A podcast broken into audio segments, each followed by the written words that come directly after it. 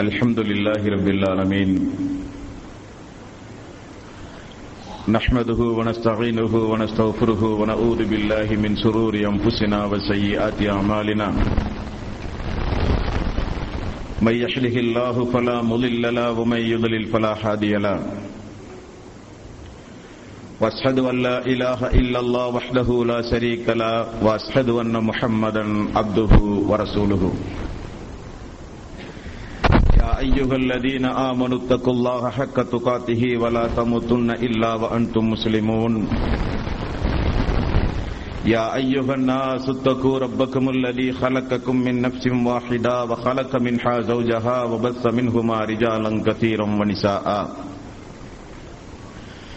واتقوا الله الذي تساءلون به والارحام ان الله كان عليكم رقيبا يا ايها الذين امنوا اتقوا الله وقولوا قولا سديدا يصلح لكم اعمالكم ويغفر لكم ذنوبكم. ومن يطع الله ورسوله فقد فاز فوزا عظيما.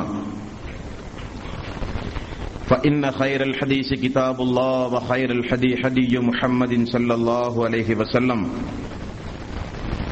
وسر الأمور محدثاتها وكل محدثة بدعة وكل بدعة ضلالة وكل ضلالة في النار வார்த்தைகளில் சிறந்தது அல்லாஹனுடைய வார்த்தை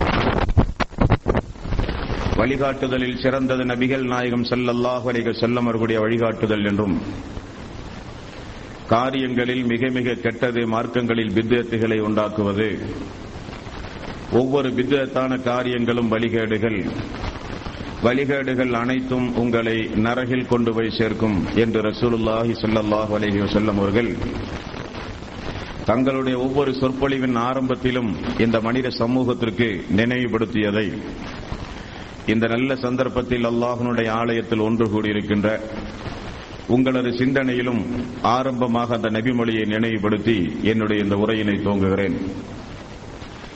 எல்லாம் வல்ல அல்லாஹு ரபுல்லாலமீன் இணை வைத்தலை விட்டும் வித்தேத்துகள் அனாச்சாரங்கள் மூட பழக்க வழக்கங்கள் சடங்கு சம்பிரதாயங்களை விட்டும் அமல்களை பாலாக்கி மறுமை நாளில் நரகத்திற்கு அழைத்துச் செல்லுகின்ற அனைத்து தீய எண்ணங்கள் நடவடிக்கைகளை விட்டும் நம் அனைவர்களையும் அல்லாஹ் காப்பாற்றி.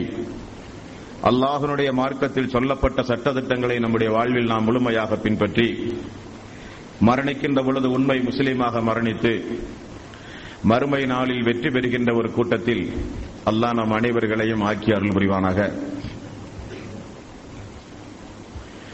அன்பிற்கும் பாசத்திற்கும் உரிய சகோதரர்களே தாய்மார்களே பெரியோர்களே புனிதமிக்க இந்த ரமலானுடைய மாதத்தில் மனித சமூகத்திற்கு அல்லாஹு தாலா நேர்வழியாக அனுப்பப்பட்ட திருக்குரான் இறக்கி அருளப்பட்ட மாதம் இந்த புனிதமிக்க ரமலானுடைய மாதம். அதேபோல இந்த மாதத்தில் ஒரு முன்னூற்றி பதிமூன்று என்றும் இன்னொரு நபிமொழியில் முன்னூற்றி பதினேழு நபர்கள் என்றும் பதிரு போரிலே பங்கெடுத்த நபித்தோழர்களை குறித்து நாம் அறிய முற்படுகிறோம். இவர்களுக்கெல்லாம் அல்லாம் இந்த புனிதமிக்க ரமலானுடைய மாதத்தில் பதிரு போரில் கலந்து கொண்ட காரணத்தினால் அவர்களுடைய முற்சென்ற பாவங்களையும் அவர்கள் மரணிக்கின்றவரை இனி செய்யவிருக்கின்ற குற்றங்குறைகளையும் அல்லாஹ் முன்னதாகவே மன்னித்தான் என்று நற்செய்தி சொல்லப்பட்ட ஒரு புனிதமிக்க ரமலானுடைய மாதத்தில் நாம் பதிருப்போர் தரும் படிப்பினை என்ற ஒரு தலைப்பின் கீழ் அந்த பதிரு போரினுடைய வரலாற்று சம்பவத்தை நாம் அறிந்து கொள்ள கடமைப்பட்டிருக்கிறோம். இந்த தலைப்பில் ஒரு மூன்று அடிப்படை அம்சங்களை உள்ளடக்கி ஒரு மூன்று வகையான விஷயங்களை அலசி ஆராய்ந்து அதிலிருந்து நமக்கு கிடைக்கக்கூடிய பாடங்களும் படிப்பணிகளும் என்ன என்பதை இன்ஷா அல்லா நாம் அறிவோம். அன்பார்ந்த சகோதரர்களே ஆதம் அலைகி சலாத்து வசலாம் அவர்களிலிருந்து ஈசா அலைகி சலாத்து வசலாம் அவர்கள் வரை அல்லாஹு தாலா ஒவ்வொரு சமூகத்திற்கும் அவரவர்கள் பேசுகிற மொழியில் அல்லாஹ் ஒவ்வொரு இறை தூதர்களை அனுப்பியிருக்கிறான். திருக்குறானை நாம் ஆய்வு செய்யும் ஆய்வு செய்து பார்க்கும் பொழுது அல்லாஹுவால் படைக்கப்பட்ட இந்த மனிதர்கள் அல்லாவுக்கு எந்தெந்த முறைகளில் எல்லாம் இணை வைத்திருக்கிறார்கள் என்று பார்க்கும் பொழுது அல்லாவுக்கு உருவங்களை சமைத்து வைத்துக் கொண்டு அவைதான் கடவுள் என்று நம்புகின்ற மக்கள் இப்ராஹிம் அலைஹி சலாத்து வசலாம் அவருடைய காலத்தில் இருந்ததாக நாம் பார்க்கிறோம். அதே போல சுலைமான் அலைஹி சலாத்து வசலாம் அவருடைய காலத்தில் சூரியனை கடவுள் என்று வணங்கி வழிபடு வழிபட்டு வந்த மக்களை நாம் அல்லாஹனுடைய ஆயத்தின் மூலம் பார்க்கிறோம். இப்படி திருக்குறானில் அல்லாஹுவால் படைக்கப்பட்ட உயிரற்ற பொருள்களாகிய நெருப்பை வணங்குகிற மக்கள் சூரியனை வணங்குகிற மக்கள் இன்னும் அல்லாஹுவால் படைக்கப்பட்ட எத்தனை எத்தனையோ பொருள்களை அல்லாவுக்கு இணையாக வணங்கி வழிபடும் பொழுது அல்லாஹ் தூதர்களை அனுப்பியிருக்கிறான். இன்னொரு புறம் அல்லாஹுவால் படைக்கப்பட்ட உயிருள்ள மனிதர்களாக திகழக்கூடிய ஜின்களை மக்கள் வழிபட்டு வந்திருக்கிறார்கள். அல்லாஹுவால் அனுப்பப்பட்ட தூதர்களையே மக்கள் வழிபட ஆரம்பித்திருக்கிறார்கள். சிறப்புக்குரிய வானவர்களை எல்லாம் மக்கள் மலக்குமார்களை எல்லாம் மக்கள் அல்லாவுக்கு இணையாக ஆக்கி வணக்க வழிபாட்டை செலுத்தியிருக்கிறார்கள். இப்படி அல்லாவுக்கு உயிருள்ள மனிதர்களையும் வானவர்களையும் அல்லாவுடைய தூதர்களை தூதர்களையும் உயிரற்ற பொருள்களையும் மக்கள் வணங்கி அல்லாவுக்கு இணைதுணைகளை ஏற்படுத்துகிற நேரங்களில் எல்லாம் அல்லாஹு தாலா ஒவ்வொரு தூதர்களை அனுப்பி அல்லாஹுவை அந்த மக்களுக்கு அறிமுகம் செய்து ஏகத்துவத்தின் பக்கம் அந்த தூதர்கள் மக்களை அழைத்திருக்கிறார்கள் என்பதுதான் நிதர்சனமான உண்மை. ஆனால் ரசூலுல்லாய் செல்லல்லாஹ் அலைக செல்லமர்கள் மட்டும் எந்த சமூகத்திற்கு அனுப்பப்பட்டார்கள் என்றால் அரபி மொழி பேசுகின்ற புனிதமிக்க காபாவை பராமரித்து வருகின்ற குறைசி குலைத்தார்கள். குறைசி குடும்பத்திலே இருந்து மக்கத்து மண்ணிலிருந்து அல்லாஹு தாலா இந்த தூதரை தேர்வு செய்திருக்கிறான். இந்த தூதரை எதிர்த்து போரிட்ட மக்கள் எல்லாம் யார்? எதற்காக வேண்டி இந்த தூதர் அந்த மக்காவில் இருபத்தி மூன்று ஆண்டு காலம் நபியாக அல்லாஹ் தேர்வு செய்தான்? இந்த மக்கள் யாரை வணங்கி வழிபட்டு வந்த காரணத்தினால் அல்லாஹ் மக்காவை தேர்வு செய்து ஒரு தூதரை அதுவும் இறுதி தூதரை அல்லாஹ் ஏன் அனுப்பினான் என்பதை. இந்த வரலாற்று சம்பவம் பதிலுடைய போரினுடைய வரலாற்று சம்பவத்தை அறிவதற்கு முன்னால் முதலில் நாம் இதை அறிந்து கொள்ள வேண்டும். ரசூலுல்லாய் செல்லல்லாஹலை செல்லவர்கள் இருபத்தி மூன்று போரை தன்னுடைய வாழ்நாளில் அல்லாஹனுடைய தூதர் சந்தித்திருக்கிறார். அதில் குறிப்பிட்ட ஒரு சில போரை தவிர பெரும்பான்மையான போர்களில் அல்லாஹனுடைய ரசூல் தலைமையேற்று போயிருக்கிறார்கள். யாரை எதிர்ப்பதற்காக வேண்டி இந்த போர்? அதிலும் குறிப்பாக இந்த பதிரு போர் முழுக்க முழுக்க யாரை எதிர்த்து நடைபெற்ற போர்? இந்த பதிரு போர் சூரிய வணங்கிய சூரியனை வணங்கி வழிபடுகிற மக்களுக்கு எதிராக நடத்தப்பட்ட போர் அல்ல. இந்த பதிரு போர் இறைவனுடைய தூதராக அனுப்பப்பட்ட தூதர்களை வணங்கி வழிபட்டு வந்த மக்களுக்கு எதிராக நடத்தப்பட்ட போரும் அல்ல. இந்த பதிரு போர் மலக்குமார்களையோ ஜின்களையோ இறைவனுடைய தூதர்களையோ வணங்கி வழிபட்டு வந்த மக்களுக்கு எதிராக நடத்தப்பட்ட போரும் அல்ல இந்த போர். இந்த போர் யாருக்கு எதிராக நடத்தப்பட்டது என்றால் அல்லாஹுவை முழுக்க முழுக்க நம்பாமல் இருந்த அல்லாஹ் என்றால் யார் என்று தெரியாமல் இருந்த அந்த மக்களுக்கு எதிராக நடத்தப்பட்ட போரா என்றால் அதுவும் அல்ல. இந்த போர் யார் யாருக்கு இடையில் நடத்தப்பட்ட போர் அன்பான சொற்களே உங்களுடைய சிந்தனைகளை நீங்கள் கவனமாக உங்களுடைய சிந்தனைகளை மிக மிக நீங்கள் கவனமாக இந்த உரையை கேட்பதற்கு நீங்கள் பயன்படுத்திக் கொள்ள வேண்டும். ஏனென்றால் நபிகள் நாயகம் செல்லல்லாஹலை செல்லமர்கள் எல்லா தூதரை போல அனுப்பப்பட்ட ஒரு தூதராக இருந்தாலும் அனுப்பப்பட்ட சமூகம் முற்றிலும் வேறான ஒரு சமூகம்.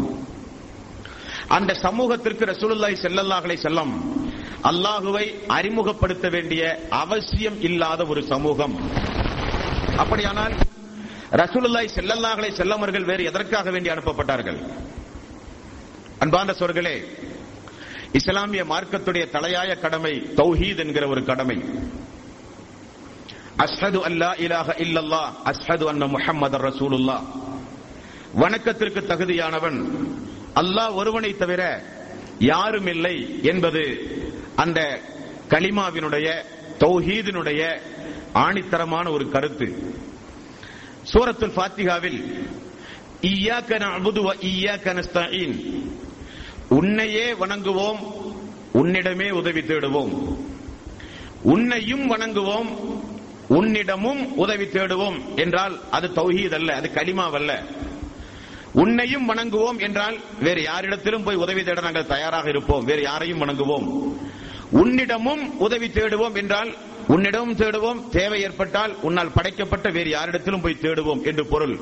ஆனால் அல்லாஹ் அப்படிப்பட்ட வாசக அமைப்பு முறையை சூரத்தில் பாத்திகாவில் அல்லாஹ் நமக்கு கற்றுத்தரவில்லை.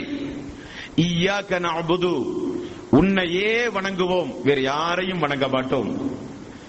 இய்யாக்க நஅபுது வ இய்யாக்க நஸ்தஈன் உன்னிடமே உதவி தேடுவோம். வேறு யாரிடத்திலும் உதவி தேட மாட்டோம் என்கிற கருப்பொருள் தான் இஸ்லாமிய மார்க்கத்துடைய தலையாய கடமை.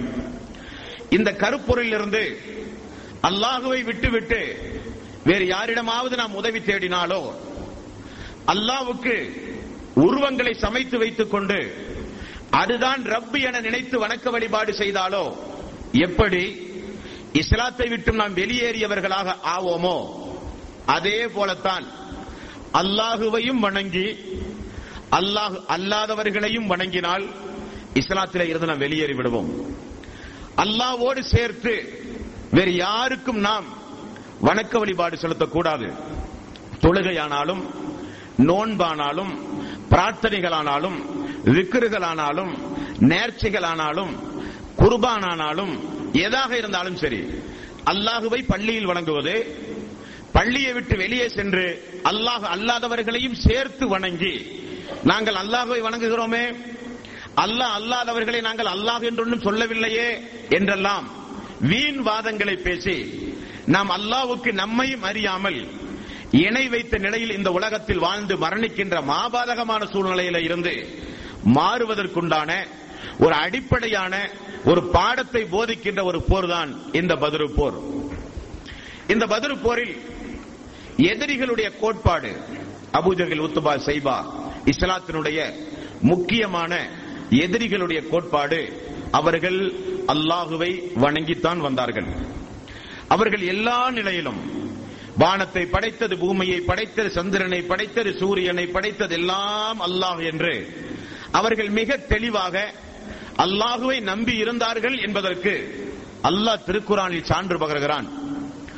அல்லாஹுவை தெளிவாக நம்பிய மக்களுக்கு ஏன் அல்லாஹ் இறுதி தூதரை ஒரு முக்கியமான தூதரை அந்த தூதருக்கு ஒரு வேதத்தை கொடுத்து இனி தூதரும் அல்ல வேதமும் அல்ல என்று சொல்லுகின்ற ஒரு தூதரை மக்காவில் அல்லாஹ் தேர்வு செய்ய வேண்டிய அவசர அவசியம் என்னவென்றால் அந்த மக்கள் அல்லாஹுவை நம்பி இருந்தார்கள் அல்லாவிடத்திலே பிரார்த்தனை செய்திருந்தார்கள் அல்லாஹுவை நம்ப வேண்டிய விதத்தில் நம்பி முழுமையாக அவர்கள் கட்டுப்பட்டு அல்லாவுக்கு இபாதத்து செய்தார்கள். ஆனால் அல்லாவோடு சேர்த்து இப்ராஹிம் நபி இஸ்மாயில் நபி போன்ற இறை தூதர்களுடைய உருவங்களை காபாவுக்குள் கொண்டு போய் வைத்து அந்த இறை தூதர்களிடத்திலும் போய் அல்லாவிடத்தில் இதை வாங்கி தாருங்கள்.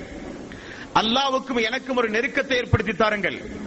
அல்லாவிடத்தில் எங்களுக்கு பரிந்து பேசுங்கள் என்று அவர்கள் சொன்னார்கள். ஆகவேதான் அல்லாஹு தாலா இந்த கடவுள் கொள்கை உண்மையில் இஸ்லாத்தினுடைய கடவுள் கொள்கை அல்ல என்பதை போதிக்க அல்லாஹு தாலா இறுதி தூதர் நபிகள் நாயகம் செல்லல்லாஹ் உலக செல்லம் அவர்களை அல்லாஹ் மக்காவிற்கு தேர்வு செய்து அனுப்புகிறான். அந்த மக்களுடைய கடவுள் கொள்கை பாருங்கள். இன்றைக்கு இருக்கிற ஒரு முஸ்லிம் கூட அவ்வளவு தெளிவாக சொல்ல முடியாது என்று நாம் சொல்லும் அளவுக்கு அந்த மக்களுடைய கடவுள் கொள்கை. இருபத்தி ஒன்பதாவது அத்தியாயத்தின் அறுபத்தி ஒன்றாவது வசனம். அல்லாஹு தாலா நபிகள் நாயகம் செல்லல்லாஹலை செல்லமிடத்திலே கேட்க சொல்கிறான் அந்த மக்களை பார்த்து. நபி அந்த மக்களை பார்த்து நீங்கள் கேளுங்கள். வல இன் சால்தகும் மண் ஹலக்க சமாவாத்தி வல் அறல வானங்களையும் பூமியையும் படைத்தவன் யார்? கேள்வி பாருங்கள். அபுஜகல் உத்துபா சைபா போன்ற குறைசிகளிடத்தில் மக்களே வானத்தை படைத்தவன் யார்? பூமியை படைத்தவன் யார்? வசஹர சம்சவல் கமர. சூரியனையும் சந்திரனையும் தன் அதிகாரத்தில் வைத்திருப்பவன் யார்? அந்த மக்கள் பதில் சொன்னார்கள் லயக்கூல் உன்னல்லா இதில் என்ன ஆச்சரியம்? அல்லாஹுதான் எல்லாவற்றையும் படைத்தான் என்று அந்த மக்கள் சொன்னார்கள் என்பதை அல்லாஹ் திருக்குறானில் சொல்கிறான். அப்ப அந்த மக்கள் வானம் பூமி சூரியன் சந்திரன் எல்லாம் அல்லாஹுதான் படைத்தான். அவனுடைய கட்டுப்பாட்டு கீழ் தான் இது இருக்கிறது. அதுல என்ன சந்தேகம்? எல்லாம் அல்லாவுக்குரியது என்று அந்த மக்கள் சொன்னார்கள் என்று அல்லாஹ் சொல்கிறான். மேலும் அல்லாஹ் கேட்க சொல்கிறான் நாற்பத்தி மூன்றாவது அத்தியாயம் எண்பத்தி ஏழாவது வசனம். நபிய மேலும் கேளுங்கள். வலையின் சால்தகும் மண் ஹலக்ககும் லயக்கூலுன் அல்லாஹ். உங்களை படைத்தது யார்? வானம் பூமி சூரியன் சந்திரன் எல்லாம் படைத்தது ரப் ஓகே. உங்களை படைத்தவன் யார்? எங்களை படைத்ததும் அல்லாஹுதான் நபியே. அதுல என்ன சந்தேகம்? எங்களை படைத்ததும் அல்லாஹுதான் இனி அல்லாஹ் தொடர்ந்து இன்னும் கொஞ்சம் கேள்வியை கேட்க சொல்கிறான் பத்தாவது அத்தியாயம் முப்பத்தி ஒன்றாவது வசனம். குல்லுமன் எரிசுக்கும் மினசமா இவள் அருள். வானத்திலிருந்தும் பூமியிலிருந்தும் உங்களுக்கு உணவளிப்பவன் யார்? படைத்தவன் சரி அதிகாரம் அவனுக்குரியது சரி உங்களை படைத்தது அல்ல அதுவும் சரி. வானத்திலிருந்தும் பூமியிலிருந்தும் உங்களுக்கு ஆகாரங்களை தருகிறவன் யார்? அம்மன் எம்லிக்கு சம் வல் அபுசார ஒமை யுஹரிஜுல் ஹைய மினல் மையத்தி வ யுஹரிஜுல் மையத்த மினல் ஹை உங்களுக்கு இந்த காதில் செவிப்புலனை தந்தானே அவன் யார்? இந்த கண்ணுக்கு பார்வை சக்தியை தந்தானே அவன் யார்? உங்களை மரணிக்க செய்கிறானே அவன் யார்? மரணித்த பிறகு மீண்டும் உங்களை உயிர்ப்பிக்கிறானே அவன் யார்? ஃபசைய கூலூனல்லாம் எல்லாம் அல்லாஹுதான் நபியே அதுல என்ன சந்தேகம்? எல்லாம் அல்லாஹுதான் அந்த மக்களுடைய கடவுள் கொள்கை. அந்த மக்கள் தெளிவாக அல்லாஹுவை நம்பி இருந்ததற்கு இந்த வசனங்கள் ஏராளம் ஏராளம் ஆதாரம். இனி அல்லாஹ் அல்லாஹுவை குறித்து இன்னொரு கேள்வி கேட்க சொல்கிறான். இருபத்தி மூன்றாவது அத்தியாயம் எண்பத்தி நான்கு முதல் எண்பத்தி ஒன்பது வரை உள்ள வசனம். குல்லிமனில் அருள் ஒமன் ஃபீஹா இன் குன்தும் தாலமூன். நீங்கள் அறிந்திருந்தால் இந்த பூமியில் உள்ளதெல்லாம் யாருக்கு சொந்தம்? இந்த பூமியில் இருக்கின்ற அனைத்தும் யாருக்கு சொந்தம்? என் நபியை கேளுங்கள். சயக்கூலூன் அல்லா. அல்லாஹுதான் என்று அந்த மக்கள் சொல்கிறார்கள் குல் மண் ரப்பு சமாவாத்தி. குல் மண் ரப்பு சமாவாத்தி சபி வரப்புல் அரசில் அலிம். வானத்திற்கும் அரசுக்கும் சொந்தக்காரன் யார்? அந்த மக்கள் சொன்னார்கள் செய்ய கூலூன் அல்லா. அல்லாஹுதான் என்பார்கள்.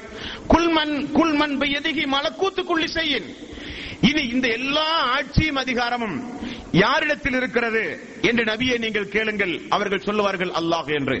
இப்ப பாருங்கள் வானம் பூமி சூரியன் சந்திரனுடைய அதிகாரம் அல்லாவுக்குரியது உங்களை படைத்தது அல்லாஹ். பார்வை புலனை தந்தது அல்லாஹ். செவி புலனை தந்தது அல்லாஹ். நம்மை மரணிக்க வைப்பது அல்லாஹ். மீண்டும் உயிர்ப்பிப்பது அல்லாஹ். வானத்தில இருந்து மழை பொழிய செய்வது அல்லாஹ். வறண்ட பூமியை செழிப்பாக்குவது. அல்லாஹ் அரசுக்கு சொந்தக்காரன் அல்லாதான். வானத்திற்கு சொந்தக்காரன் அல்லாஹுதான். எல்லாம் அல்லாஹ் அல்லாஹ் என்று சொன்ன மக்களுக்கு அல்லாஹு தாலா ஏன் தூதரை அனுப்பினான்? அனுப்ப வேண்டிய அவசியம் என்ன? திருக்குறானில் எங்காவது இப்படிப்பட்ட ஒரு சமூகத்தை நீங்கள் பார்க்க முடியுமா? ஆதம் சலாத்து வசலாம் அவர்களிலிருந்து ரசூலுல்லாய் செல்லல்லாஹலை செல்லம் அவர்கள் வரை எந்த சமூகத்தையும் இப்படி ஒரு சமூகமாக நீங்கள் பார்க்க முடியாது. காரணம் இயற்கையாகவே இப்ராஹிம் அலைகி சலாத்து வசலாம் இஸ்மாயில் அலைகி சலாத்து வசலாம் கெட்டி உயர்த்திய புனிதமிக்க கௌபாவை ஹஜ்ஜு வளம் செய்ய ஹாஜிகள் வரும் பொழுது ஜம்ஜம் நீர் புகட்டி அவர்களை விருந்து கொடுத்து உபசரித்து கௌபாவை பராமரித்து வாய்க்கு வாய் அல்லாஹி மீறி சத்தியமிட்டு ஒரு வாக்குறுதி கொடுத்தால் அந்த வாக்குறுதியை நிறைவேற்றுகிற மக்களுக்கு அல்லாஹ் ஒரு தூதரை அனுப்புகிறான். இருபத்தி மூன்று போரை அந்த மக்களுக்கு எதிராக ரசூலுல்லாஹி ஸல்லல்லாஹு அலைஹி வஸல்லம் அவர்கள் நடத்துகிறார்கள். குல்யா ஐயுகல் காஃபிரூன். ஓ காஃபிர்களே என்று அல்லாஹு தாலா அரைகூவல் விடுக்கிறான். எதற்காக? அல்லாஹுவை நம்பிய மக்கள் ஏன் காசிரானார்கள் பைத்துல் பைத்துல் ஹராம். புனிதமிக்க கௌபா. அதை பராமரித்திருக்கிற மக்கள் எல்லாம் எப்படி இறை நிராகரிப்புக்கு சென்றார்கள்? ஏன் அல்லாஹ் அங்கு ஒரு தூதரை தேர்வு செய்கிறான் என்பதை நீங்கள் யோசிக்க வேண்டும். மேலும் அந்த மக்களுடைய பிரார்த்தனைகளை அல்லாஹ் சொல்கிறான் பாருங்கள். பத்தாவது அத்தியாயம் இருபத்தி இரண்டாவது வசனம். அந்த மக்கள் கடலிலே பயணம் செய்தால் வேகமாக காற்றடித்தால் அலைகள் வந்தால் அவர்களுக்கு ஒரு சங்கடம் ஏற்பட்டால் அந்த மக்கள் யாரை அழைத்து பிரார்த்தனை செய்வார்களாம்? லாத்து உஷாவை அழைத்தான். இப்ராஹிம் நபி இஸ்மாயில் நபியை அழைத்தான். அந்த மக்களுடைய துவா யாரை அழைத்து? அல்லாஹு தாலா பத்தாவது அத்தியாயத்தின் இருபத்தி இரண்டாவது வசனத்தில் சொல்கிறான். தாவுல்லாக முஹலிசீன லெஹுத்தீன். உள்ளபூர்வமாக இஹலாசாக அவர்கள் அல்லாஹுவை அழைத்துதான் தங்களுக்கு ஏதாவது ஒரு சிரமங்கள் ஏற்பட்டால் கஷ்டம் ஏற்பட்டால் அல்லாஹுவை அழைத்துதான் அந்த மக்கள் பிரார்த்தனை செய்வார்கள். அல்லாஹ் சொல்கிறான் இனி இதற்கு மேல் அந்த மக்களுடைய கடவுள் கொள்கைக்கு என்ன ஆதாரம் வேண்டும்? என்பார் சொல்களே இனி அந்த மக்கள் ஹஜ்ஜுடைய காலங்களில் எஹராம் கட்டினால் முஸ்லிம்களாகிய நாமும் எஹராம் கட்டி தல்வியா ஓதுவோம் இல்லையா? அந்த மக்கள் எஹராம் கட்டி அந்த மக்கள் ஓதுகிற தல்வியாவுடைய வாசகம் இமா முஸ்லிம் அவருடைய கிதாபிலே பாருங்கள் லபைக் அல்லாஹும் லபைக் லப்பைக் அல்லாஹும் லப்பைக். அல்லாஹுவே இதோ நாங்கள் வந்து விட்டோம் அல்லாஹ் தல்பியா? அபூஜகளுடைய தல்பியா? உத்துபா சைபாவுடைய தல்பியா? தூதரை எதிர்த்த மக்களுடைய தல்பியா? லபைக் அல்லாஹும் லபைக் லபைக் லா ஷரீக லக லபைக் அல்லாஹுவே உனக்கு இணை இல்லை. உனக்கு துணை இல்லை. நீதான் எங்களுடைய ரப். இதோ நாங்கள் வந்து விட்டோம் யா அல்லாஹ். ஆனால் ஒரே ஒரு வாசகம். ஒரே ஒரு வாசகம். லா ஹுவலக். நீ யாரை இணை ஆளனாக உனக்கு ஏற்படுத்தி கொண்டாயோ அவர்களை தவிர. அல்லாஹ் அப்படி எங்காவது தனக்கு ஒரு இணையாளனை ஏற்படுத்தி கொண்டானா? கிறிஸ்தவ சமூகத்தில் இருப்பதைப் போல கர்த்தரை நெருங்க ஈசாவைத்தான் நீங்கள் வழிபட வேண்டும். ஈசாவின் மூலம் தான் கர்த்தரை நெருங்க முடியும் என்பதைப் போல இந்த இஸ்லாமிய மார்க்கத்தில் ரசூலுல்லாய் செல்லல்லாஹலை செல்லம் அல்லாஹுவை குறித்து நமக்கு அல்லாவுக்கு விசேஷமானவர்கள் இந்த பூமியில் உண்டு. அல்லாவுக்கு அவதார சின்னங்கள் உண்டு.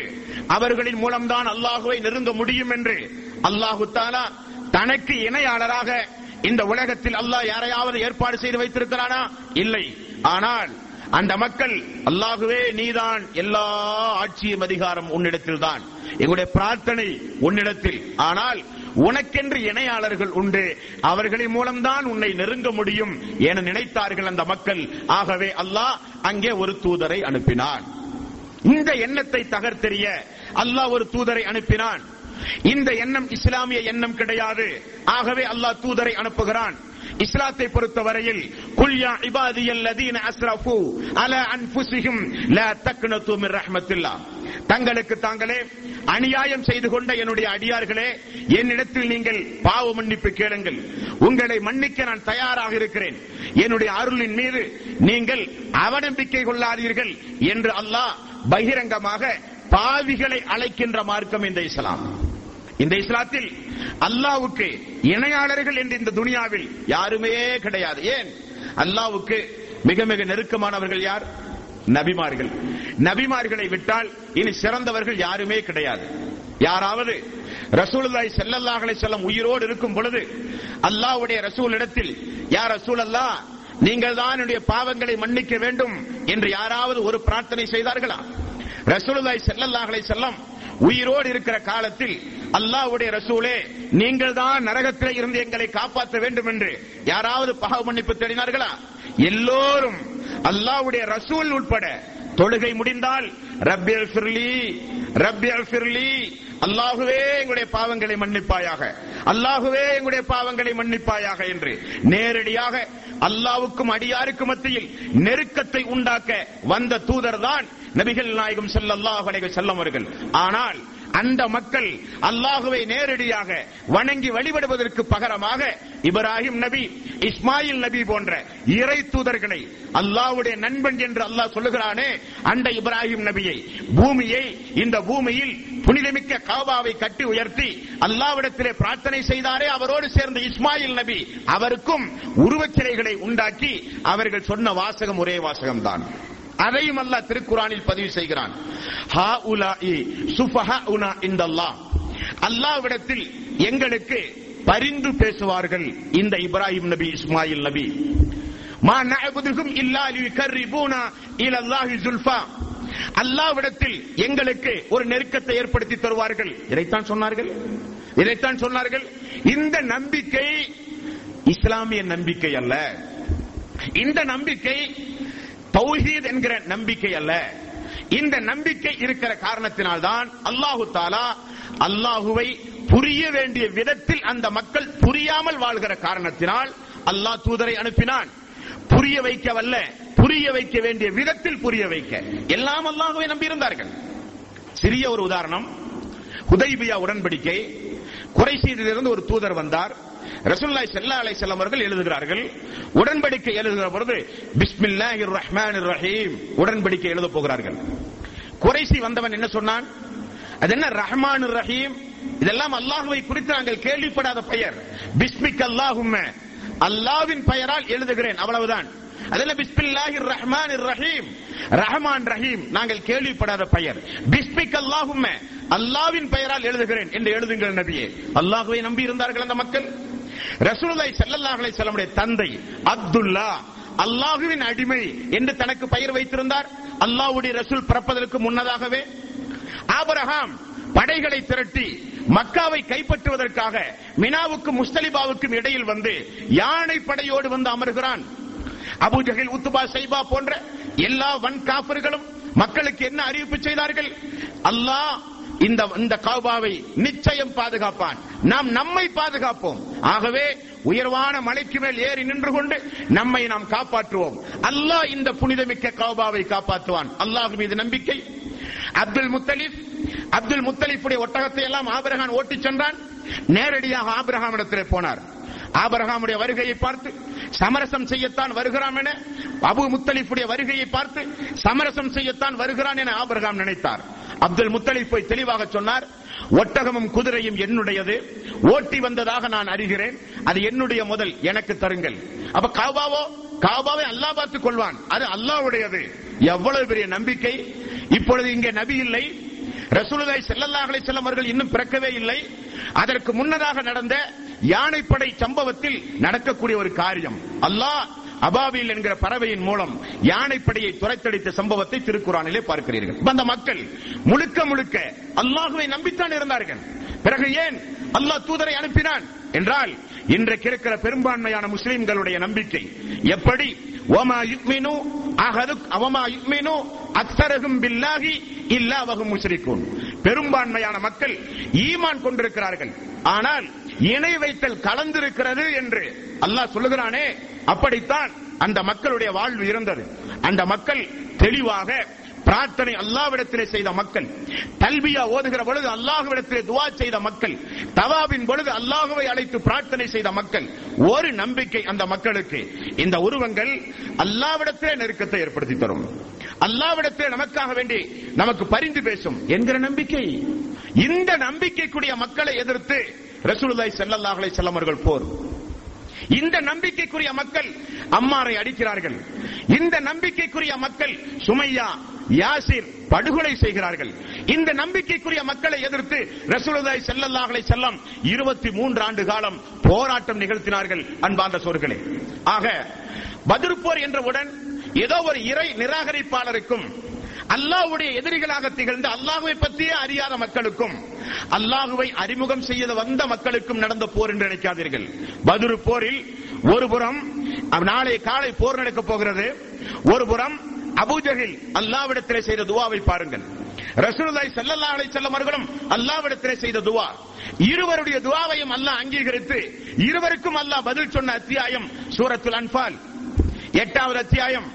எட்டாவது அத்தியாயத்தின் ஒன்று முதல் ஐம்பது வரை உள்ள வசனங்களும் சுவர் பதிரு போரில் நடந்த பல்வேறு சம்பவங்களை அல்லாஹு ரப்பல் ஆலமீன் நினைவுபடுத்துகிற சம்பவம். ஆக முதல் முதலில் நீங்கள் தெரிந்து கொள்ள வேண்டியது பதுரு போர் சூரியனை வணங்குகிற மக்களுக்கு எதிராக அல்ல. பதிரு போர் சந்திரனையோ அல்லாஹுவால் படைக்கப்பட்ட இன்னபிற பொருள்களையோ வணங்கிய மக்களுக்கு எதிராக நடத்தப்பட்ட போர் அல்ல. பதிரு போர் இறைவனால் அனுப்பப்பட்ட தூதர்களை பின்பற்றி வணங்கி வழிபட்டு வந்த மக்களுக்கு எதிராக நடத்தப்பட்ட போர் அல்ல. பதிரு போர் மலக்குகளை வணங்கி வழிபட்டு வந்த மக்களுக்கு எதிராக நடத்தப்பட்ட போர் அல்ல. இது இந்த பதிரு போர் வானவர்களை வணங்கி வழிபட்டு வந்த ஜின்களை வணங்கி வழிபட்டு வந்த இன்னபிற பொருள்களை வணங்கி வழிபட்டு வந்த மக்களுக்கு எதிராக நடத்தப்பட்ட போர் அல்ல. பதிரு போர் பதிரு போர் போர். அல்லாஹுவை நம்பி இருந்தார்கள். அல்லாஹ்வோடு சேர்த்து இறை நேசர்களையும் நம்பி இருந்தார்கள். இந்த கூட்டத்திற்கு எதிராகத்தான் போர். இது தௌஹீத் அல்ல இது இஸ்லாம் அல்ல. இஸ்லாம் என்பது உங்களுடைய எல்லா வணக்கங்களையும் வழிபாடுகளையும் அல்லாஹ் ஒருவனுக்கு மட்டும்தான் செலுத்த வேண்டும். தூதருக்கு கட்டுப்பட வேண்டும். தூதருக்கு விவாதத்து செய்யக்கூடாது. ரசூலுல்லாஹி செல்லல்லாஹலை செல்லமர்களை நிக்க வைத்து ஒரு மனிதன் ரெண்டு ரக்காத்து தொழுதாலோ அப்பொழுதே இஸ்லாத்திலே இருந்து ஒரு மனிதன் வெளியேறி விடுவான் அல்லாவுடைய ரசூலுக்காக வேண்டி ஒரு மனிதன் நேரத்தை செய்து குர்பான் கொடுத்தாலோ அவன் இஸ்லாத்தை விட்டு அப்பொழுதே வெளியேறி விடுவான் காரணம் வணக்கங்கள் இபாதத்துகள். வணக்கங்கள் சொர்க்கத்திற்குரிய நல்ல நல்ல அமல்கள் இவைகளை அல்லாஹ் ஒருவனை தவிர யாருக்கும் செலுத்தக்கூடாது என்பது இஸ்லாமிய மார்க்கத்துடைய தலையாய கடமை. அந்த கடமையை புரிகிற விஷயத்தில் அந்த மக்கள் தவறிழைத்தார்கள். அல்லாஹ் அங்கே தூதரை அனுப்பினான். இதுதான் அந்த மக்களுடைய யதார்த்த நிலை. இதுதான் பதிரு போர். நடக்கக்கூடிய அந்த கள- களத்தில் இருக்கிற எதிரிகளுடைய நிலைப்பாடு வணக்க வழிபாடு. இனி இரண்டாவது இஸ்லாமிய மார்க்கத்தில் அல்லாஹு தாலா இந்த பதிரு போரை ஒரு பிரகடனமாகவே சொல்கிறான். உங்களுக்கு போர் செய்ய நான் அனுமதி தந்து விட்டேன் என்று. இனி அந்த போர் காலத்தில் அல்லாஹு தாலா எதிரிகளை பிடியுங்கள் பிடரைகளை பார்த்து பார்த்து வெட்டுங்கள் கைதிகளை பிடியுங்கள் அவருடைய விரல் நுனிகளை எல்லாம் தரித்து விடுங்கள் அவர்களை விடாதீர்கள் துரத்தி துரத்தி வெட்டுங்கள் என்றெல்லாம். இந்த பதிரு போர்க்களத்தில் அல்லாஹ் ஆயத்தை இறக்கினான். ஆயத்து உண்மைதான். இப்படிப்பட்ட ஆயத்துக்களை மட்டுமே எடுத்துக்கொண்டு இஸ்லாத்தை விரும்பாத நிறைய சகோதரர்கள் இஸ்லாம் வாளால் பரப்பப்பட்ட மார்க்கம் இஸ்லாம் மதத்தை பரப்புவதற்கு போர் செய்ய தூண்டுகிற மார்க்கம் இஸ்லாம் மனித நேயத்தை மதிக்க தெரியாத மார்க்கம் இஸ்லாம் மனித நேயத்தோடு விளையாடுகிற மார்க்கம் என்றெல்லாம் பேசுகிறார்கள். இப்படி திருக்குறானில் இருக்கின்ற இது போன்ற வசனங்களை எல்லாம் நீங்கள் எடுத்துவிட்டால் உங்களோடு நாங்கள் சமரசம் செய்ய தயார் என்று. இந்த இந்தியாவில் இன்னும் உலகெங்கும் இஸ்லாத்தை விரும்பாத நிறைய சகோதரர்கள் இஸ்லாம் தீவிரவாதத்தை போதிக்கின்ற மார்க்கம் இஸ்லாம் பயங்கரவாதத்தை போதிக்கின்ற மார்க்கம். பாருங்கள் திருக்குறானில் இப்படிப்பட்ட வசனங்கள் எல்லாம் இடம்பெறுகிறது என்று சொல்லி பாமர மக்களிடத்திலே விஷமத்தனமான பிரச்சாரம் செய்வதையும் நாம் அறிவோம். அதற்கும் ஒரு சில விளக்கங்களை பதிரு போருக்கு முன்னதாக நாம் தெரிந்து கொள்ள கடமைப்பட்டிருக்கிறோம். அன்பான சொற்களே ரசூலுல்லாஹி செல்லல்லாஹலை செல்லம் நபியாக இருபத்தி மூன்று வருட காலம் வாழ்ந்தார். மக்காமா நகரில் பதிமூணு ஆண்டு காலம் மதினமா நகரில் பத்து ஆண்டு காலம். ரசூலுல்லாஹி செல்லல்லாஹலை செல்லம் அவர்களுக்கு போர் செய்ய அனுமதி கொடுக்கப்படுகிற ஆண்டு மதீனாவுக்கு சென்று ரெண்டு வருட காலம் பொறுத்து இந்த பதிரு போர் நடக்கிறது. அப்போ ப- மக்காவில் பதிமூணு ஆண்டு காலம் மதீனாவில் ரெண்டு ஆண்டு காலம். பதினைந்து ஆண்டு காலத்திற்கு பிறகு இறைவன் வசனத்தை இறக்கி உங்களுக்கு போர் செய்ய அனுமதி என்று சொல்லுகிறான். இந்த போர் செய்ய அனுமதியை அல்லாஹ் எந்த நேரத்தில் எப்பொழுது எதற்காக எந்த சூழ்நிலையில் அல்லாஹ் கொடுக்கிறான் என்பதை வரலாற்று பின்னணியோடு நீங்கள் பார்க்க வேண்டும். ஏதோ ரசூலுல்லாஹி ஸல்லல்லாஹு அலைஹி வஸல்லம் தான் இறை தூதர் என்று பிரகடனப்படுத்தின ஆரம்பத்திலேயே அந்த கொள்கையை ஏற்காத மக்களிடத்தில் போர் செய்து கட்டாயமாக மதமாற்றம் உண்டு பண்ணி இஸ்லாத்தை பலவந்தமாக வாளை காண்பித்து மிரட்டி கத்தி முனையில் இந்த இஸ்லாத்தை ரசூலுல்லாஹி ஸல்லல்லாஹு செல்லவர்கள் பரப்பினார்கள் என்று வரலாற்றை படிக்காமல் யதார்த்தத்தை புரியாமல் இஸ்லாத்தின் மீது தப்புந்தவருமான பிரச்சாரத்தில் ஈடுபடுகிற அன்பர்களுக்கும் சேர்த்து நான் சொல்கிறேன். ரசூலுல்லாய் செல்லல்லாஹலை செல்லம் பதினைந்து ஆண்டு காலம் இந்த பிரச்சாரத்தை மேற்கொண்டார். எந்த பிரச்சாரம்? அஸ்ஹது அல்லா இலாக இல்லல்லா வணக்கத்திற்கு தகுதியானவன் அல்லாஹ் ஒருவனை தவிர யாரும் இல்லை என்கிற பிரச்சாரம். தொடர்ந்து இந்த உரையில் நீங்கள் கேட்டிருப்பீர்கள். இந்த கொள்கையை பின்பற்றிய சுமையா என்கிற ஒரு பெண்ணை மக்காவில் வைத்து ஒரு பெண் என்று கூட பாராமல் எல்லோரும் சேர்ந்து அன்றைக்கு இருக்கிற மக்கத்து மக்கள் ஈட்டியை எடுத்து அம்மாவினுடைய வயிற்றில் புகுத்தி படுகொலை செய்த சம்பவம் வரலாற்றில் நிதர்சனமானது சத்தியமானது உண்மையானது. இப்ப இந்த இறைத்தூதர் தான் சொன்ன கொள்கையை பின்பற்றிய ஒரு பெண்ணுக்கு இப்படிப்பட்ட ஒரு அநியாயம் மக்காவில் நடந்திருக்கிறது. ஆகவே இந்த கொள்கை யாரெல்லாம் பின்பற்றினீர்களோ எல்லோரும் வாழை ஏந்தி அவர்களுக்கு எதிராக போர் செய்து வேண்டுமானால் வாழுங்கள் இல்லாவிட்டால் நீங்கள் உங்களை மாய்த்துக் கொள்ளுங்கள் என்று ரசூலுல்லாய் செல்லல்லாஹலை செல்லம் போர் பிரகடனம் செய்தார்களா என்றால் இல்லை. தன்னுடைய மார்க்கத்தை தன்னை ஏற்றுக்கொண்ட ஒரு பெண் மக்கத்து பெருவீதியில் தன்னுடைய உயிரை மாய்த்திருக்கிறாள் என்பதற்காக அல்லாஹு தாலா தூதருக்கு வசனத்தை இறக்கி இந்த கொடுமைக்கு எதிராக போர் செய்யுங்கள் என்று அல்லாஹ் ஆயத்தை இறக்கினானா என்றால் இல்லை. அடுத்தது ஒரே குடும்பத்தில் இருக்கிற அவருடைய கணவன் அம்மாருடைய தந்தை யாசிர் அதே மக்கத்து பெரு வீதியில் மீண்டும் ஒரு படுகொலைக்கு ஆளாக்கப்படுகிறார். இரண்டு உயிர் அல்லாவுக்காக வேண்டி அல்லாவுக்காக வேண்டி ஒரு மார்க்கத்தை ஒரு கொள்கையை தன்னுடைய வாழ்வில் பின்பற்றினார்கள் என்பதற்காக வேண்டி இரண்டு உயிர் மக்காவில் அல்லாவுடைய மார்க்கத்திற்காக வேண்டி கொடுக்கப்பட்டது என்றால் அது சுமையா யாசிர். இரண்டாவது உயிர் படிக்கப்பட்டது தூதருடைய கண்ணி எதிரே. அந்த தூதருடைய நடவடிக்கை என்ன? அந்த தூதர் இறைவனிடத்தில் என்ன பிரார்த்தனை செய்தார்?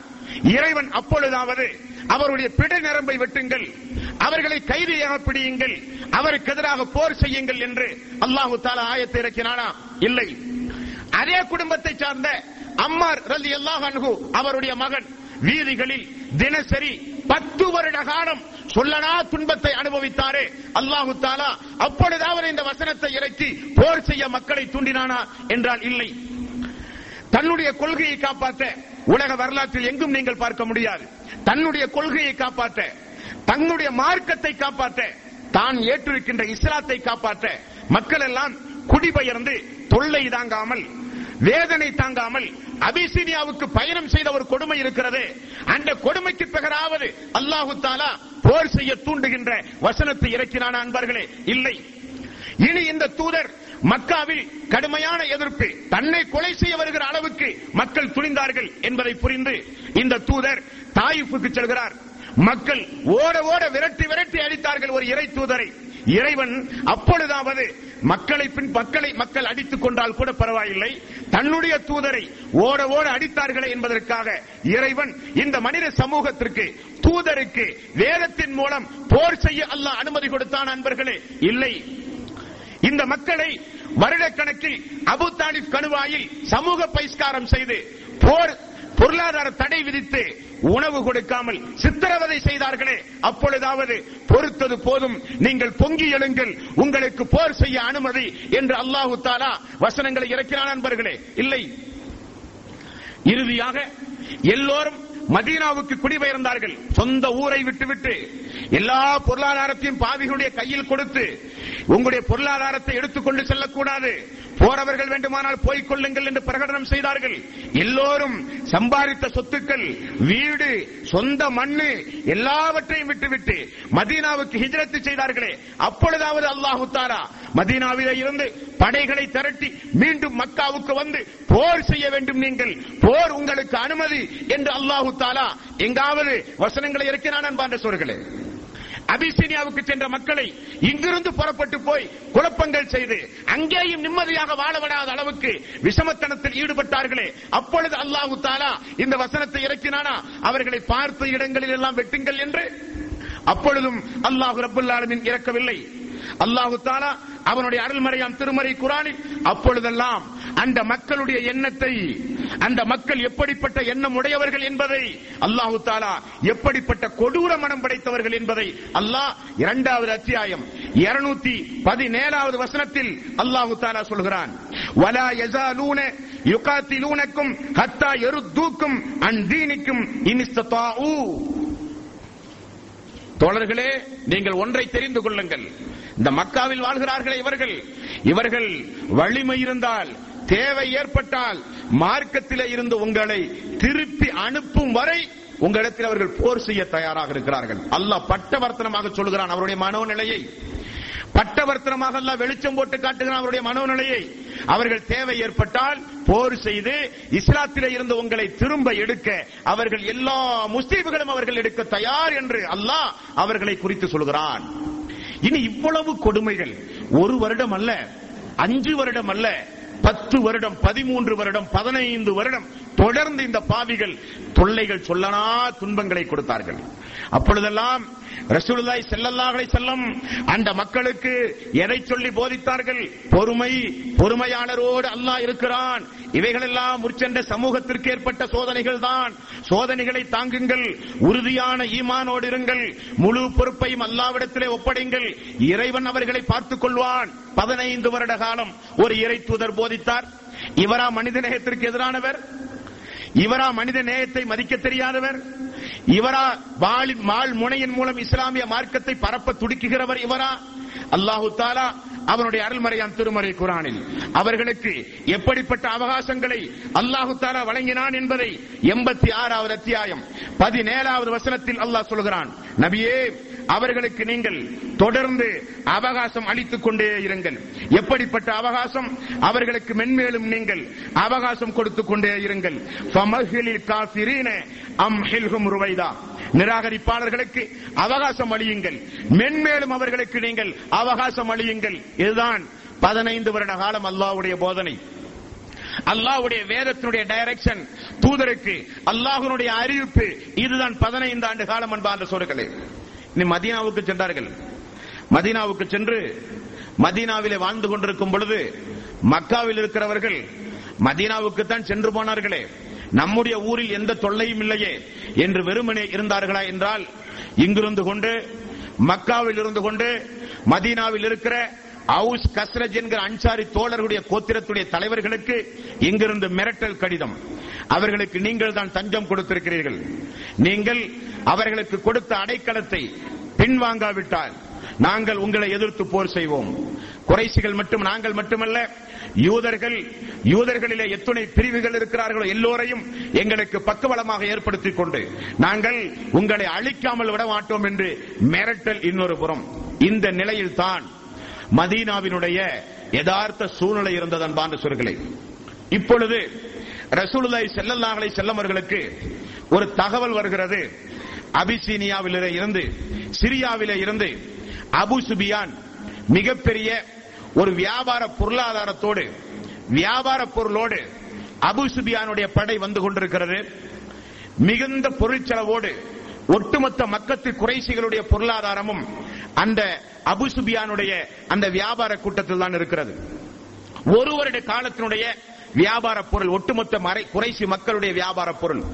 அபுசுபியானுடைய வியாபார பொருள் வந்த பிறகுதான் பண்டமாற்று முறையில் வியாபாரம் செய்து ஒரு வருடத்திற்குண்டான லாபத்தை பெற்றுக்கொண்டு இருந்து உண்பார்கள். இது அங்க இருக்கிற வியாபார நெறிமுறை. ரசூல்லாய் செல்லா அலிஸ்லாம் தகவல் வருகிறது. அபிசினியாவில் சிரியாவில இருந்து அபிசுபியான் வெறும் நாற்பது நபர்களோடு ஆயிரக்கணக்கான ஒட்டகங்களில் மக்காவுக்கு வியாபார பொருளோடு வந்து கொண்டிருக்கிறார் என்கிற தகவல். அன்சாரி தோழர்கள் முஹாஜிர்கள் எல்லோரோடும் ரசூல்லாய் சல்லா அலை செல்லம் அபிய சுபியானுடைய படையை நாம் எப்படியாவது வழிமறிக்க வேண்டும் என்கிறார். இந்த இடத்தில் ஒரு விஷயத்தை உங்களுடைய கவனத்தில் பதிவு செய்து கொள்ள விரும்புகிறேன். பதில் போரை பொறுத்தவரையில் ரசூலுல்லாய் ஸல்லல்லாஹு அலை செல்லம் மதீனாவிலே இருந்து கிளம்பும் பொழுது போர் செய்கிற நோக்கத்தோடு கிளம்பவில்லை. ஆகவேதான் வருகிறவர்கள் வாருங்கள் என்கிற ஒரு அறிவிப்பை மதீனாவிலே செய்திருந்தார். ஆகவே ரசூலுல்லாய் ஸல்லல்லாஹு அலைஹி வஸல்லம் அபு சுபியானுடைய படையை குறுக்கிட்டு வியாபார பொருளை தடுத்து நிறுத்தி அதை ரசூலுல்லாய் ஸல்லல்லாஹு அலைஹி வஸல்லம் கையகப்படுத்தத்தானே செல்கிறார் என்பதற்காக மதீனாவில் பாதி பேர் தங்கியிருந்தார்கள். இதை செய்யத்தானே போகிறோம் என்று ஆயுதம் இல்லை வாகனம் இல்லை வெறும் முன்னூறு முன்னூத்தி பதிமூன்று சஹாபாக்களை மட்டும் அழைத்துக் கொண்டு அந்த பயண கூட்டத்தை எதிர்கொள்வதற்காக வேண்டி ரசூலுல்லாய் ஸல்லல்லாஹு அலை செல்லமர்கள் அவர்கள் சொல்கிறார். அபு சுபியான் மக்காவிலே இருந்து மக்கள் துரத்தி அடிக்கப்பட்ட மக்கள் மதீனாவில் இருக்கிறார்கள். நாம் அந்த வழியாகத்தான் மக்காவுக்கு செல்ல வேண்டும். ஆகவே நம்முடைய பயணத்தை திட்டமிட்டு மிக ஜாக்கிரதையாக அமைக்க வேண்டும் என அபு சுபியானும் திட்டங்கள் பல தீட்டி அவரும் மிக ஜாக்கிரதையாக பயணத்தை தொடர்ந்து வந்து கொண்டிருக்கிறார். இப்பொழுது அபு சுபியான் வழியில் வருகிற ஒரு வயோதிகரை பார்த்து இந்த இடத்தில் யாராவது நடமாடினார்களா என்று ஒரு கேள்வி கேட்கிறார். அப்பொழுது அந்த மனிதர் சொல்கிறார் அப்படி ஒன்று பெரிதாக யாரும் இல்லை. ஆனால் இரண்டு மனிதர்கள் இந்த கிணற்றுக்கு அருகில் வந்து ஒட்டகத்திற்கு தண்ணீர் அருந்த கொடுத்து அவர்களும் தண்ணீர் எடுத்து சென்றார்கள் என்ற ஒரு தகவலை கொடுக்கிறார்கள். அபு சுபியான் நேரடியாக அந்த கிணற்றுக்கு அருகிலே போய் பார்க்கிறார். ஒட்டகத்துடைய சாணம் கிடக்கிறது. அந்த சாணத்தை உடைத்து பார்த்தால் பெரிய பெரிய பேரித்தம்பள கொட்டை. இது நிச்சயம் மதீனாவினுடைய பேரிச்சம்பளம் தான் ஆகவே மதீனா மக்கள் நம்மை உளவு பார்க்கிறார்கள் என்பதை உணர்ந்து உடனடியாக தன்னோடு இருக்கிற நாற்பது நபரில் ஒரு நபரை தேர்வு செய்து மக்காவுக்கு குறைசிகளுக்கு உடனடியாக தகவல் அனுப்புகிறார். உங்களுடைய பொருளாதாரத்தை பாதுகாக்க படை திரட்டு வாருங்கள் என்று. இதற்கிடையில் அபு சுபியான் வழக்கமாக செல்கிற பாதையை தாண்டி வேறு பாதை வழியாக செல்கிறார். ரசூலுல்லாய் செல்லல்லாஹலை செல்லமர்களோ அவர்களோ சஹாபாக்களோ அவரை பிடிக்க முடியவில்லை. மாற்று பாதையோடு மக்காவுக்கு செல்வதற்கு முன்னதாக மக்காவில் கிடைத்த செய்தி நம்முடைய வணிகப் பொருளை முகமது செல்லல்லாஹலை செல்லம் அவர்களும் அவர்களோடு இருக்கிற தோழர்களும் வழிமறித்து விட்டார்கள் என்கிற செய்தி அவர்களுக்கு ஆரம்ப செய்தியாக கிடைத்தது. உடனே எல்லோரும் சேர்ந்து ஒரு ஆலோசனை நடத்தினார்கள். உண்பதற்கு உணவில்லாமல் உடுப்பதற்கு உடை இல்லாமல் இங்கிருந்து துரத்தி அடிக்கப்பட்ட இந்த மக்களுக்கு இவ்வளவு பெரிய வீரமா? நிச்சயம் நாம் அவர்களுக்கு ஒரு பாடம் புகட்ட வேண்டும் என்று சொல்லி அபூஜருடைய தலைமையில் ஆயிரத்தி முன்னூறு நபர்கள் ஒன்று கூடுகிறார்கள். எல்லோரும் கட்டாயம் உங்களுடைய செல்வங்களில இருந்து இந்த தாக்குதல் நடத்த உபகாரம் செய்ய வேண்டும் என்று படைகளை திரட்டிக் கொண்டிருக்கிறான் அபுஜகில். எந்த அளவுக்கு என்றால் யாராவது வர முடியாவிட்டால் உங்களுக்கு பகரமாக ஒவ்வொரு நபர்களை நீங்கள் தந்தே ஆக வேண்டும் என்கிறான். அபுலஹப் அஹப் ஸல்லல்லாஹு செல்லல்லாஹலை செல்லம் அவர்களை வளர்த்தி ஆளாக்கியவர். அல்லாவுடைய தூதரின் மீது மண்ணை வாரி வீசியவர். அவர் என்னால் வர முடியாது. நாலாயிரம் திரகம் எனக்கு இவர் கடன் தர வேண்டும். கடனை தள்ளுபடி செய்கிறேன். இவரை அழைத்துக் கொள்ளுங்கள் என்று சொல்லி ஒவ்வொரு குடும்பத்தாரும் கட்டாயம் உங்களுடைய பொருளாதாரத்தை நீங்கள் பாதுகாக்க வந்தாக வேண்டும் என படை திரட்டுகிறான். ரசூலுல்லாய் செல்லல்லா அலை செல்லாம் அந்த பொருளாதாரத்தை எதிர்கொள்ள ஏன் தயாரானார்கள் என்றால் நம்முடைய பொருளாதாரம்.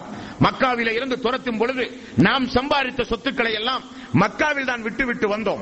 அந்த சொத்துக்களை எல்லாம் எடுத்துதான் இவர்கள் வியாபாரத்திற்கே கொடுத்து அனுப்பியிருக்கிறார்கள். நம்முடைய பொருளாதாரத்தை வழிமறிப்பது தவறல்ல என்பதை உணர்ந்துதான் ரசூலுல்லாய் செல்லல்லாஹலை செல்லம் அபு சுபியானுடைய படை எதிர்கொள்ள போனார். அவர் மாற்றுப்பாதையோடு மக்காவை சந்திக்கிற நேரத்தில் உடனடியாக மீண்டும் ஒரு தகவல் கொடுக்கிறார். நான் பத்திரமாக வந்து சேர்ந்து விட்டேன். படைகளை திரட்டி வர வேண்டாம் என்று அபு சுபியான் தடுக்கிறார். இந்த நேரத்தில் அபுஜகில் அல்ல திரட்டியது திரண்டதுதான். நாம் பதிலுக்கு செல்லுவோம் மூன்று நாள் அங்கே தங்குவோம் அடிமை பெண்களை பாடச் சொல்லுவோம் ஒட்டகங்களை அறுப்போம் மதுபானங்களை அருந்துவோம் மூன்று நாள் அங்கே தங்கி நாம் எதற்கும் தயாரானவர்கள் என்பதை அரபு தீபகற்பத்தில் இருக்கிற முஸ்லிம்களுடைய உள்ளத்தில் ஒரு அச்சத்தை ஏற்படுத்த வேண்டும் என்பதற்காக திமிராக பேசி எல்லோரையும் கண்டிப்பாக கட்டாயமாக எல்லோரையும் கிளப்புகிறான். அங்க இருக்கிற மக்கள் எல்லாம் சொல்கிறார்கள் வியாபார பொருள் தான் வந்தது வியாபார பொருளை பாதுகாக்கத்தானே படை திரட்டினாய். அபு சுபியான் நல்லபடியாக வந்து சேர்ந்ததாக தகவல் வந்து கொண்டிருக்கிறது. பிறகு எதற்கு என்று சொல்லி ஆயிரத்தி முன்னூறு பேர் இருந்த அந்த படையில் முன்னூறு பேர் திரும்ப வந்து விட்டார்கள். ஆயிரம் பேரோடு வீரவசனங்கள் பேசி பதிலுக்கு சென்று விட்டான். திரும்புகிற வழியில் ரசூலுல்லாய் ஸல்லல்லாஹு செல்லவர்களுக்கு செய்தி கிடைக்கிறது. அபு சுபியான் பத்திரமாக போய் சேர்ந்து விட்டார். நாமும் திரும்பி விடுவோம் என்று அல்லாஹ்வுடைய ரசூல் இருக்கிற நேரத்தில் அல்லாஹ்வுடைய ரசூலை எதிர்த்து பதிரு போர் பதிர் என்கிற இடத்தை நோக்கி பெரிய படை பட்டாளத்தோடு அபுஜகில் கிளம்பி விட்டான் என்கிற செய்தி கிடைக்கிறது. மதீனாவிலிருந்து ரசூல்லா கிளம்பி விட்டார். அபுசுபியானை கைப்பற்ற அபுசுபியானுடைய பொருளாதாரத்தை வழிமறிப்பதற்காக அபு சுபியான் தப்பித்து மக்காவுக்கு சென்று விடுகிறார். திரும்ப மதினா செல்வதற்குள் பதுரு போர் என்கிற இடத்தில் இப்படிப்பட்ட நபர்கள் எல்லாம் பெரிய அளவில் படை திரட்டி முஸ்லிம்களை பயமுறுத்த வேறறுக்க போர் தொடுக்க வந்தமர்ந்து கொண்டிருக்கிறார்கள் என்கிற செய்தி கிடைக்கிறது. ரசூலுல்லாஹி ஸல்லல்லாஹு அலைஹி வஸல்லம் அவர்களுக்கு இறக்கப்பட்ட அந்த ஆயத்தில் அல்லாஹ் ரப்பல் ஆலமீன் இப்பொழுது அல்லாஹு தாலா அனுமதி வழங்குகிறான் பாருங்கள். இஸ்லாம் அல்லாத சகோதரர்கள் புரிந்து கொள்ள வேண்டும். இஸ்லாம் அல்லாத சகோதரர்கள் புரிந்து கொள்ள வேண்டும். இந்த மக்கள் யார்? என்ன குற்றம் செய்தார்கள்? யாருடைய உரிமையாவது இந்த மக்கள் பறித்தார்களா? யாரையாவது இந்த மக்கள் மானபங்கப்படுத்தினார்களா? இந்த மக்கள் உள்நாட்டிலே ஏதாவது புரட்சி செய்தார்களா? இந்த மக்கள் யாருடைய சொத்துக்களையாவது சூறையாடினார்களா? இந்த மக்கள் தந்த கொள்கை ஏற்றி ஆக வேண்டும் என்று யாரையாவது நிர்பந்தப்படுத்தி உயிர் சேரத்தை உண்டாக்கினார்களா? யாரையோ யாருடைய உடம்பில் இருந்தாவது ரத்தம் சிந்திய மக்களா இந்த மக்கள்? ஒன்றும் அல்ல ஆனால் நானூத்தி ஐம்பது கிலோமீட்டர் தொலைவில் இருக்கிற மதீனாவை நோக்கி சற்றேறக்குறைய முன்னூறு கிலோமீட்டர் தொடர்ந்து விட்டான் அபுஜகில் படை பட்டாளத்தோடு இந்த நேரத்தில் அல்லாஹு ரபுல்லாலமீன் தன்னுடைய தூதருக்கு அனுமதி கொடுக்கிறான். இருபத்தி இரண்டாவது அத்தியாயத்தின் முப்பத்தி ஒன்பதாவது வசனம். அல்லாஹ் சொல்லுகிறான் துலிமு. நீங்கள் அநியாயம் செய்யப்பட்டிருக்கின்ற ஒரே காரணத்தினால் நீங்கள் எல்லாம் பாதிக்கப்பட்ட மக்களாக இருக்கிற காரணத்தினால் அல்லாஹ் இப்பொழுது உங்களுக்கு அவர்களை எதிர்த்து போரிடுவதற்கு அல்லாஹ் உங்களுக்கு அனுமதி தருகிறான். அலா லகதீர்.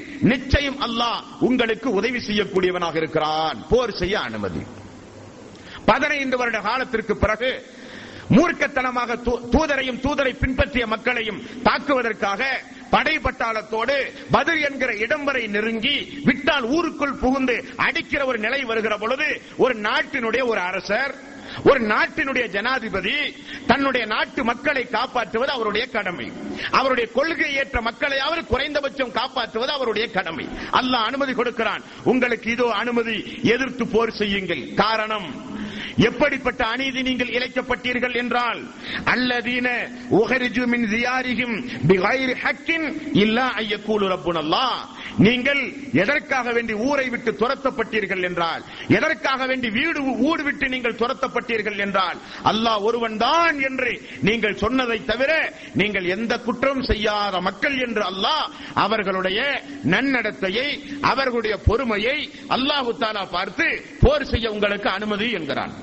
எட்டாவது அத்தியாயம்.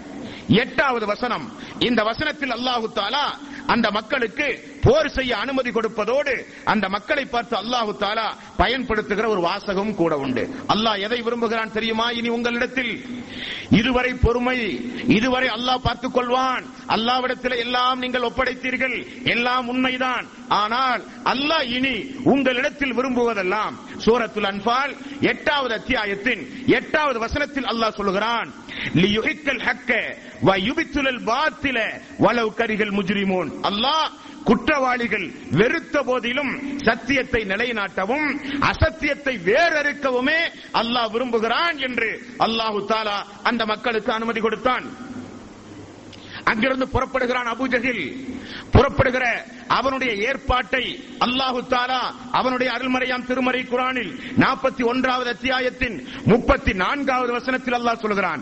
வல தஸ்தவில் ஹசனத்து வல செய்யா வல வல தஸ்தவில் ஹசனத்து வல செய்யா நன்மையும் தீமையும் நிச்சயமாக சமமாக மாட்டாரு அவன் அநியாயக்காரன். அவன் மக்களுக்கு காண்பிக்கவே அவன் போர் செய்ய இதோ அவன் புறப்பட்டு வந்து விட்டான் என்று அல்லாஹு தாலா தூதருக்கு வகி மூலம் அல்லாஹ் அறிவித்தும் கொடுக்கிறான் அன்பான்ற சொற்களை இந்த நிலையில் இப்படி பதிரு போருக்கு அவர்கள் பதிருக்கு த- பதிர் என்கிற இடத்திற்கு வந்து விட்டார்கள். ரசூலுல்லாஹி ஸல்லல்லாஹு அலைஹி வஸல்லம் அபூ சுபியாவினுடைய வியாபார பொருளை வழிமறிப்பதற்காக வேண்டி வந்தார்கள். திடீரென அல்லாஹு போர் செய்ய அனுமதி கொடுத்து விட்டான். போர் ஆயுதம் இல்லை பாதி பேர் மதீனாவிலே இருக்கிறார்கள். இருக்கிற மனிதர்கள் முன்னூறு முன்னூத்தி பதிமூணு முன்னூத்தி பதினேழு எல்லாம் ஹதீசுகளில் இடம்பெறுகிறது. அவர்களை அமர வைத்து ரசூலுல்லாய் செல்லல்லாஹலை செல்லம் அந்த மக்களுக்கு அல்லாஹ்வுடைய ரசூல் ஒரு ஆலோசனை செய்கிறார். என்ன செய்யலாம் அடுத்த கட்டமாக? அடுத்த கட்டம் என்ன செய்யலாம்? மக்கள் முஹாஜிரிகள் சொல்கிறார்கள் யார சொல்லலாம் வந்தது வந்ததுதான். அவர்கள் இவ்வளவு தூரம் முன்னூறு கிலோமீட்டர் அவர்கள் தொலைவு தூரத்தில் வந்து விட்டார்கள். அல்லாவுடைய நாட்டத்தின் அடிப்படையில் போர் செய்வோம். முகாஜிர்கள் எல்லாம் ஒருமித்த கருத்து. அன்சாரிகள் 240 நாற்பது பேர்கள் இருந்தார்கள். முகாஜிர்கள் வெறும் அறுநூத்தி சில் அறுபது அறுபதும் அல்லது அறுபத்தி ஐந்து நபர்கள் தான் முகாஜிர்கள் இருந்தார்கள். ஏதாவது உயிர் சேதம் ஏற்பட்டால் அன்சாரிகளுக்கு அதிகமான பாதிப்பு. அன்சாரிகள் போர் செய்து பழக்கம் இல்லாதவர்கள். அன்சாரிகள் சாந்தமானவர்கள். ஆகவே ரசூலுல்லாஹி ஸல்லல்லாஹு அலைஹி வஸல்லம் அன்சாரிகளை அழைத்து அந்த மக்களிடத்தில் அல்லாஹ்வுடைய ரசூல் ஒரு மசூரா செய்கிறார்கள். என்ன மசூரா? என்ன செய்யலாம்? அடுத்த கட்டமாக நம்முடைய இலக்கு என்ன? அடுத்தது அல்லாஹ் ரபுல்லாலமி ஆலமீன் நம்ம இடத்தில் என்ன எதிர்பார்க்கிறான்? இப்படிப்பட்ட ஆலோசனையை ரசூலுல்லாஹி ஸல்லல்லாஹு அலைஹி வஸல்லம் அவர்கள் செய்து கொண்டிருந்தார்கள். அப்பொழுது அந்த நபித்தோழர்களில் மிக்தாத் இபுன் அம்ர் ரலியல்லாஹு அன்ஹு. இந்த மிக்தாத் இபுன் அம்ர் அன்சாரி தோழர்களில் உள்ள ஒருவர். சாதி இபுன் முஹாதா இன்னொரு அன்சாரி தோழர் குழுவுடைய ஒரு தலைவர். இரண்டு பேரும் எழுந்து ரசூலுல்லாஹி ஸல்லல்லாஹு அலைஹி வஸல்லம் பார்த்து அருமையான ஒரு உரை நிகழ்த்துகிறார்கள். யா ரசூலல்லாஹ் எங்களை பார்த்துதான் உங்களுடைய முழுக்க முழுக்க உங்களுடைய ஆலோசனையுடைய கவனம் திசை திரும்புகிறது. நாங்கள் சொர்க்கத்திற்காக வேண்டி உங்களை பின்பற்றிய மக்கள். எங்களிடமிருந்து எதை வேண்டுமானாலும் நீங்கள் எதிர்பார்க்கலாம். உங்களுடைய குதிரையை கடலில் செலுத்துங்கள் என்றாலும் செலுத்த தயாரானவர்கள் நாங்கள். ஏன்? எதற்கு என்றெல்லாம் கேட்க மாட்டோம். சொர்க்கம் உண்டு என்று எங்களுக்கு நீங்கள் வாக்களித்து அழைத்தீர்கள். உங்களுக்கு பின்னால் நாங்கள் வந்தோம். எங்களை நீங்கள் பலகீனப்படுத்தாதீர்கள். நீங்கள் தாராளமாக அல்லாவுடைய வகிக்கேற்ப என்ன நீங்கள் முடிவை செய்ய முடிவு செய்கிறீர்களோ அதை எங்களிடத்தில் நீங்கள் எதிர்பார்க்கலாம். தாராளமாக உங்களை பின்தொடர்வோம். மேலும் அந்த மக்கள் ஐந்தாவது அத்தியாயத்தின் இருபத்தி நான்கு